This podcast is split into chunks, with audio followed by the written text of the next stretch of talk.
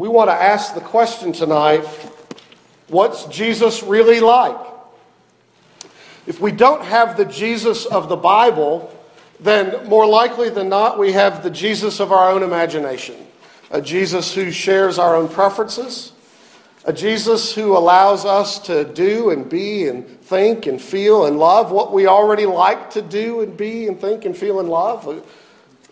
Jesus of our own imagination looks an awful lot like us and allows us to be just as we are. But the Jesus of the Bible is different than us and he can help us. Tonight we encounter the story of Jesus who encounters a leper, a man with a life dominating and distorting problem.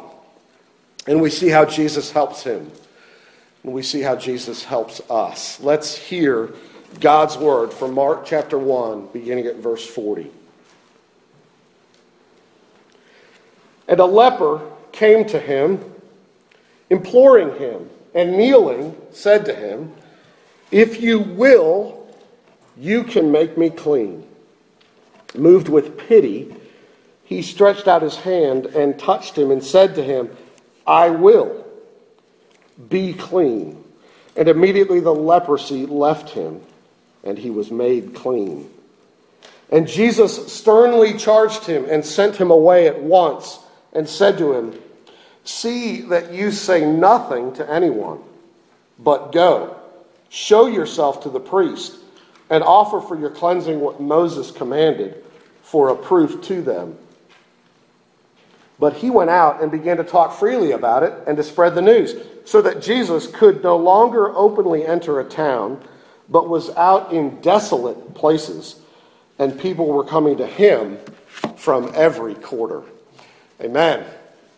This is God's word. May he write it on our hearts tonight. The leper has a massive total life problem that's not too big for Jesus. I want you to consider that this evening. I want you to consider the problem of the leper who Jesus heals, the power of Jesus who heals the leper, and some practical considerations for ourselves individually and as a body. In the first place, I want you to think about the problem of the leper whom Jesus heals. No problem is too difficult for Jesus. That's what we find here. Think of the trouble that this leper is in. Think about this man who says, Lord, you can heal me you can make me clean if you want to. He's got an infectious disease called leprosy. It's possibly a particular kind of leprosy we know as Hansen's disease, though it may not be. Leviticus chapter 13 in the Old Testament describes a variety of skin, skin conditions. The one that we think of leprosy is Hansen's disease. Uh, Dr. Paul Brand, whom I've told you about before, wrote a book called Pain the gift nobody wants after many years of working with uh, leprosy patients around the world. It's a disease which affects the nerves, and because you lose feeling at the extremities, you're prone to injury, to frostbite, uh, to wounds that don't heal on your fingers and toes and nose and earlobes. And you might step on a nail and not feel it and walk around with a nail in your foot. It's a terrible, what Brand calls a painless hell.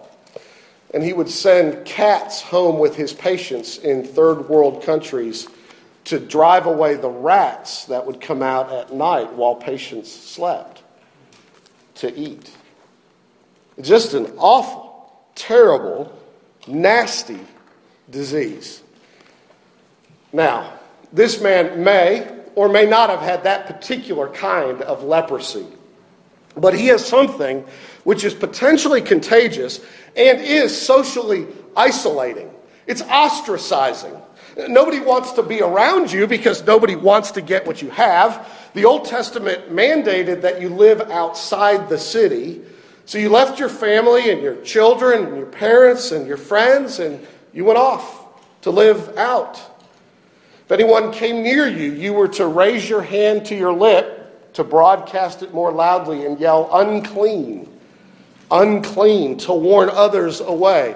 The rabbis, not the Bible, but the rabbis used to teach that if a leper sat under a tree, even to walk under the leaves of the tree was the, could make you unclean before God. Leviticus chapter 13 in verses 44 or 45 46 is the text that says the leprous person who has the disease shall wear torn clothes and let the hair on his head hang loose, and he shall cover his upper lip and cry out, Unclean, unclean. He shall remain unclean as long as he has the disease. He is unclean. He shall live alone. His dwelling shall be outside the camp.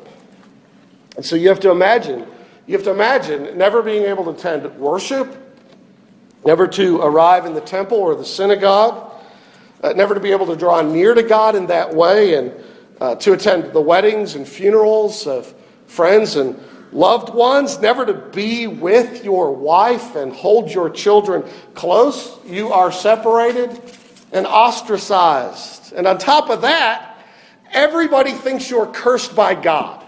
The ancient world considered it a mark of God's displeasure and considered you to be cursed by God if you had leprosy. And it was thought to be incurable. At least doctors couldn't do anything for you. The rabbis said it was easier to raise the dead than to cure leprosy. So if you were cured, if it went into remission, if God healed you, it was and it was in God's hands to do that. The law of Moses uh, made a provision for you to go show yourself to the priest so that he could certify, in fact, that you no longer had the skin disease. It's not because the priest himself could heal you, he just acknowledged that you were, in fact, healed and pronounced you clean. So this guy has a total, massive life disease that disorders everything in his experience. He's infectious, he's contagious, he's maybe rat eaten, he's probably incurable, certainly assumed to be so, assumed to be cursed, socially isolated, and emotionally wounded. It's a huge, huge problem. I want to say to you a couple of things about that. Number one, don't ever be surprised if in your life or the life of somebody you know, you find massive, debilitating problems that leave people desperate,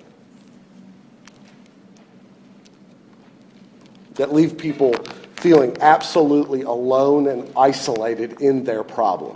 Never be surprised by that. And in verse 40, it says, This leper, leper makes a mad dash for life, as one man put it, and rushes to Jesus to throw himself down at his feet to say, in desperation, If you are willing, you can make me clean. And so he throws himself on the mercy of Jesus, not simply to heal him, but also to protect him. You know, this guy is now in the community. He's likely to get stoned by people who are fearful if he doesn't have the protection of Jesus. But he asks for mercy, for to be cleaned, if you are willing. I, I know that you can, he says. Uh, as another man put it, a, a Roman soldier would have said, I know that you can make me well. I know that you can physically heal me, but this man is obviously a Jew asking not only for uh, healing, but, but to be made clean, to be ceremonially unclean so that he can actually reattend appropriately the worship of God. And so he's saying to Jesus, I, I have this huge problem, and I know it's not too big for you if you'll just give your attention to it. Please have mercy on me, Jesus. That's the man. He's right. There is no problem too big for Jesus. And I want you to consider the power then of Jesus who heals this leper. I want you to see that there is no problem too big for him and no problem that is too dirty for him. Look how kind he is to this leper. Look how kind. You get that, right? This, this leper is not only diseased, but he is disobedient when he appears at the feet of Jesus. He is not supposed to be there. He's supposed to be far off, yelling, unclean, unclean. The, the question we ought to ask is and anyone standing there would have asked is Will Jesus heal a man who is at that very moment functionally disobedient to the law of God, functionally disobedient to God? Or is Jesus going to say to him, Get away from me, start doing what God tells you to do, and then come talk to me after you've straightened up, and I might help you? The leper here doesn't doubt Jesus' ability to, ability to heal. I know that you can do it, but he also doesn't take for granted the willingness of Jesus to heal. And you and I ought never to do that either.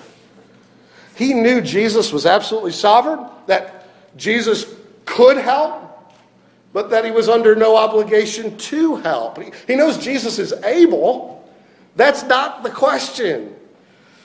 He knows I don't have a right to claim from you this healing. It is so easy for you and I, however, to fall into the trap of thinking that Jesus is somehow obligated to help when he is not. We don't, com- listen to me, we don't command his help because we don't command his compassion and mercy. If we did, we would call it justice, not mercy. And we would be saying something like, Give me what you know I deserve. Be just to me. But we're asking for mercy here. And so he says, I know that you can heal me if you are willing and want to. And Jesus says, I am. In an act of great pity, because he loves this man, he heals him. He's willing to heal all who have totally dysfunctional and desperate problems. People who have nothing to offer him except their uncleanness you understand that what you are seeing here is what God is like. This is who God is, how God treats people.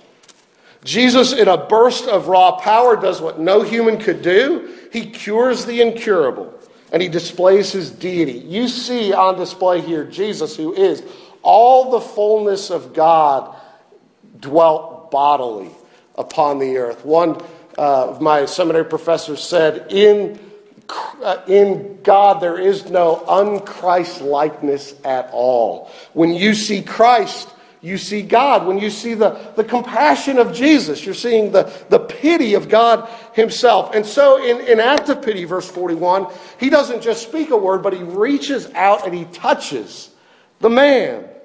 And touch isn't strong enough a word for it. He handles him, He, he grabs him you have to imagine what this would have meant for this guy. It's absolutely unnecessary to his physical healing. Jesus can just speak the word and he'll be made whole. But imagine the emotional healing this would have been to finally have someone who's clean embrace him physically. You know that there's a medical condition called failure to thrive among infants. For those those infants who are absent human physical touch and human emotional warmth, they simply fail to develop properly. We were, Melinda and I were out to dinner with a couple, and, she, and he, he was telling a story about his wife, and he was describing her love language as touch.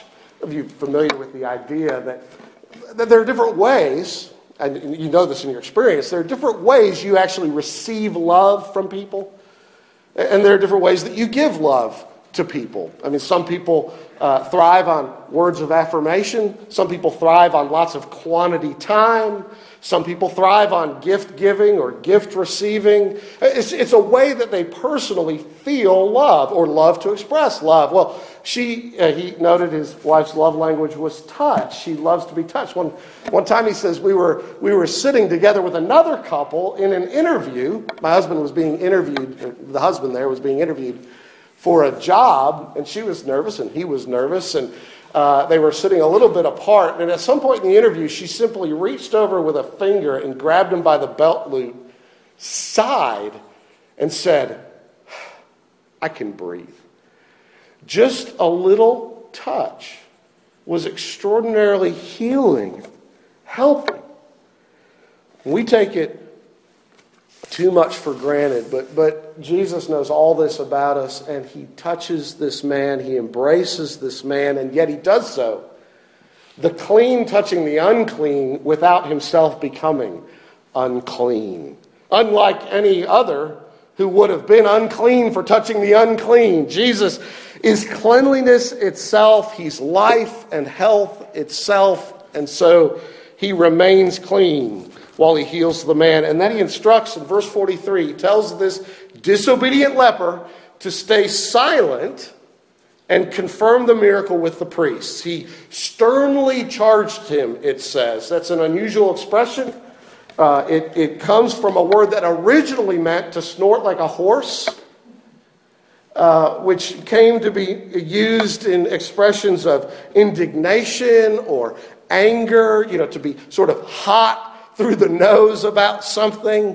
Why is Jesus now, after being so tender, speaking words so stern?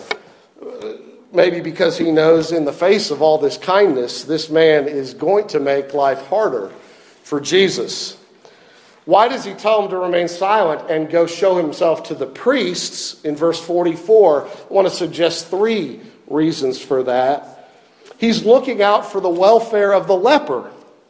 Jesus is telling him, now look, go get the certificate of cleanliness from the priests so you can be officially recognized in the community so no one will think you're a threat. You get off the FBI's most avoided list, right? He's looking out for the man. Go do what you're supposed to do, and you'll be welcomed back into the community. Uh, that's the first thing. But secondly, of course, Jesus himself doesn't want to be associated with breaking the law of the Old Testament.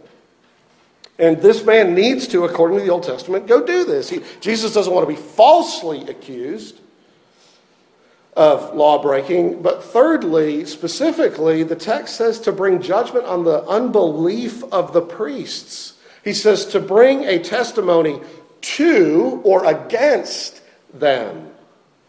You can imagine the conversation. I'm cured. You're what? I'm cured. Well, how did that happen? Well, I met a man, a man named Jesus. He touched me and said, Be clean. And I was clean. And the, and the priest would have said, What? Who?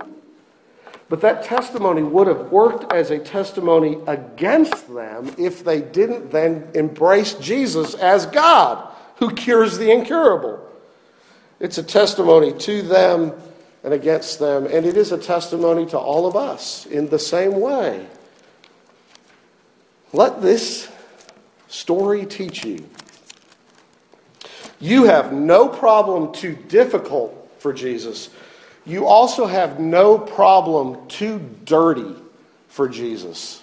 And I want to make some points of application, personal and corporate, with that regard. You're saying, you know what, this is all great, but I just can't relate to this guy. This is not my issue.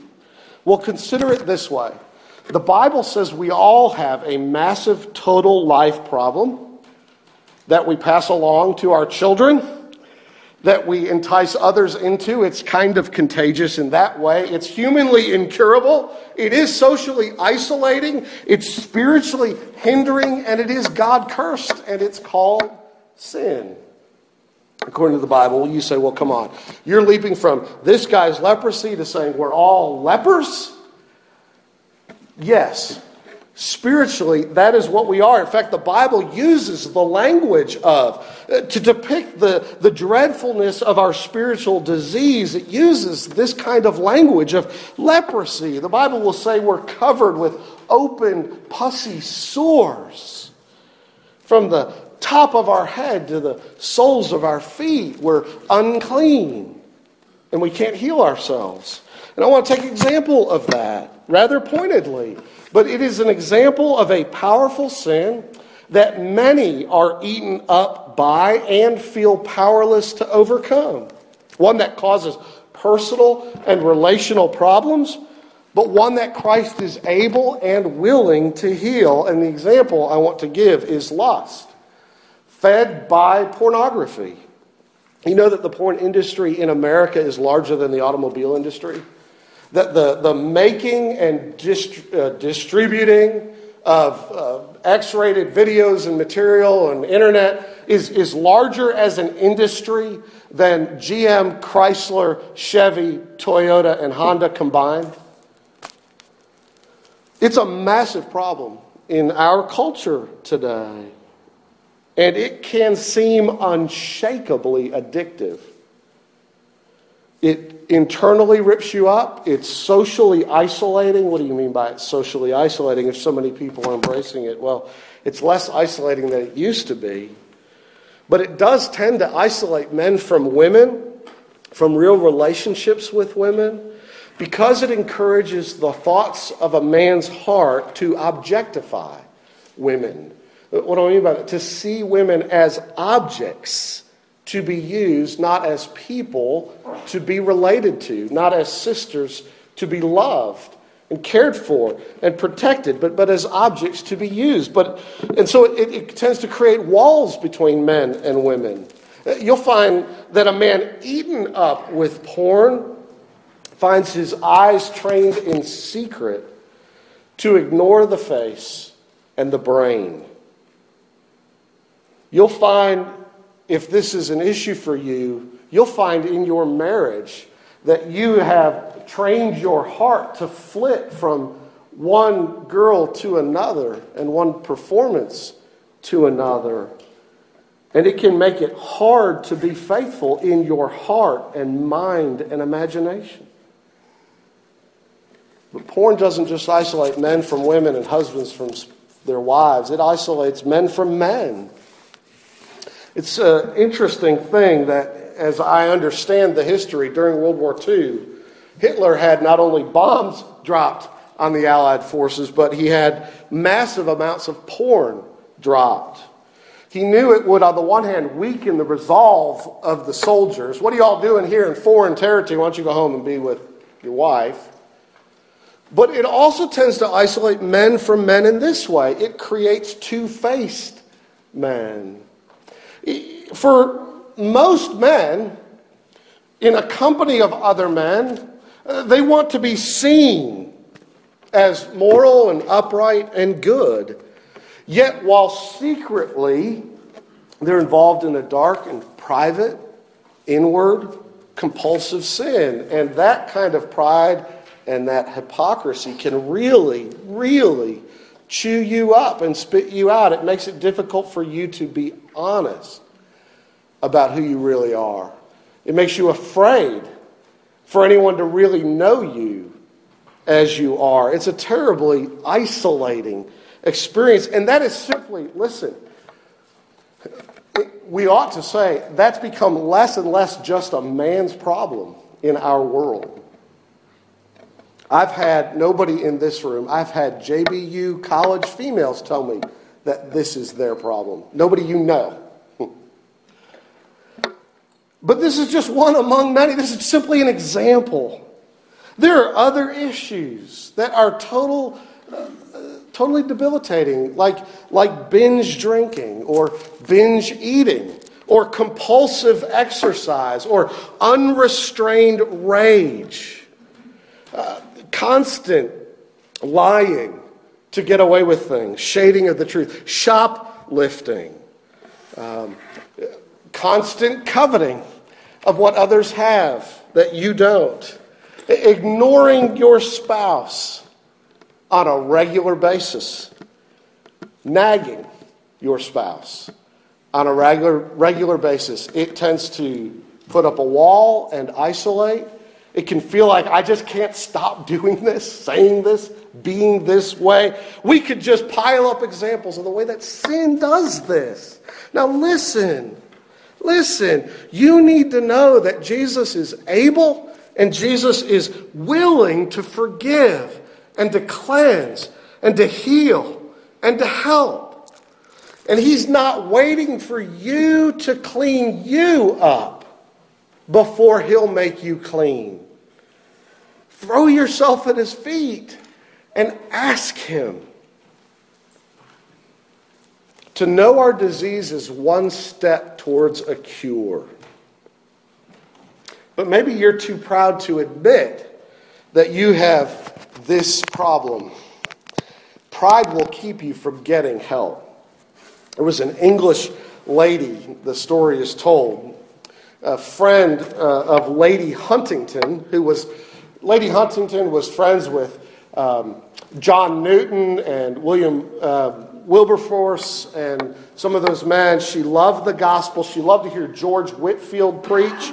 And she took such great joy in being a Christian that she would invite many of her high society friends to come and hear the preaching of the gospel. So she invited her friend, the Duchess of Buckingham, who wrote to her a letter in response to the invitation, which has become famous, writing, It is monstrous to be told that you have a heart as sinful as the common wretches that crawl the earth.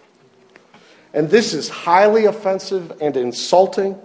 And I cannot but wonder that your own ladyship should relish any sentiments at such variance with high rank and good breeding. It's pride. Pride kept her from coming to hear the gospel of a Savior who touches the untouchable. Don't let your pride keep you from Jesus, but shame will keep you from him too. It is amazing to me how frequently in my life I am less ashamed to sin than I am to go to Jesus to be forgiven. I'm more embarrassed to ask for help than I am, than I am embarrassed to commit the sin.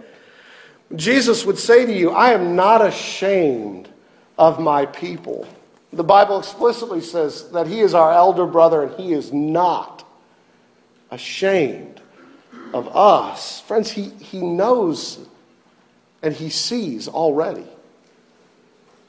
Don't let shame keep you from him, but don't let your self confidence keep you from him either. If you think that you can just handle your own sin, you'll never ask for help, and so you'll never taste the power and compassion of Jesus. Oh, friends, if you say, if you say, I've got deep and dirty problems, powerful and destructive sins in my life and my relationships, and Jesus can't heal them, they're too big for him, then the leper is, say, is here to say to you that you are wrong. Don't believe the lie that you are pure, and don't believe the lie that you are too impure for Jesus to make you pure. We are all lepers. Sin is a total life disease. In the good news of the gospel, you get immediate and everlasting forgiveness. You get the guarantee of future glory in perfection, and you get the promised help of Jesus by his Spirit through his truth to help you in your fight with sin. And the more you walk with him, the more you will see yourself and your own darkness. Don't be afraid to come to Jesus. But now there's a corporate application as well. Redeemer Presbyterian Church is a community of lepers. That is who we are. We believe we're lepers embraced by Jesus. And as that community, I would ask us do we have the same kind of love as Jesus for the unlovely? We should be a community that reaches out to people in our own community. People, our culture ostracizes, like homosexuals, like illegal immigrants, like those who are just out of prison, like adulterers who've destroyed their families. This is the kind of people we should be. But I will say to you, it is almost always easier to minister out there than right here. It will almost always be easier to do an act of compassion there than to be a compassionate person here. There's a sense in which it's easy to love a stranger and go your way. It is hard to love the people you live with when they're nagging, they're complaining, they're poking, they're prodding, their words, their hard heart, their massive total life problem rubs up against you. It is hard. How do we get that love and that compassion? Well, look at verse 45. Jesus tells the man, Don't tell anyone what I did. And instead, in verse 45, the leper does exactly what Jesus told him not to do, tells everyone. And the result, look at the result. The result is that the leper and Jesus have changed places. Tim Keller says, Because of the leper's sin, now the leper who used to have to be in lonely places is in the city. And Jesus who used to be able to be in the city has to go out into lonely places. And what you have here is a picture of what happens at the end of Jesus' life when when he is crucified, he is taken outside the city, outside the gate to the garbage dump to be killed. He's taken out to the place of lepers. He's become a pariah. He's become unclean. He is excluded so that we could be taken in, so that we could be welcomed, so that we could be made clean. Listen, Jesus became what you are upon the cross so that you could become what he is in glory. This is good news, and it is from him that we get compassion. From him that we get this kind of love. He can give it to us because he makes us clean. Let's look to him in prayer.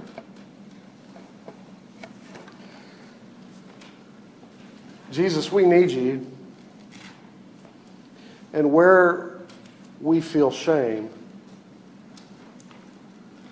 and where we feel powerlessness, would you, in pity, reach out and touch us and heal us and help us, change us? And where we are arrogant where we are self confident, where we think we can live on our own, would you humble us for our own good and for your glory? In Jesus' name we pray. Amen. Friends, let's stand and sing in response to Jesus. We have two hymns of response tonight.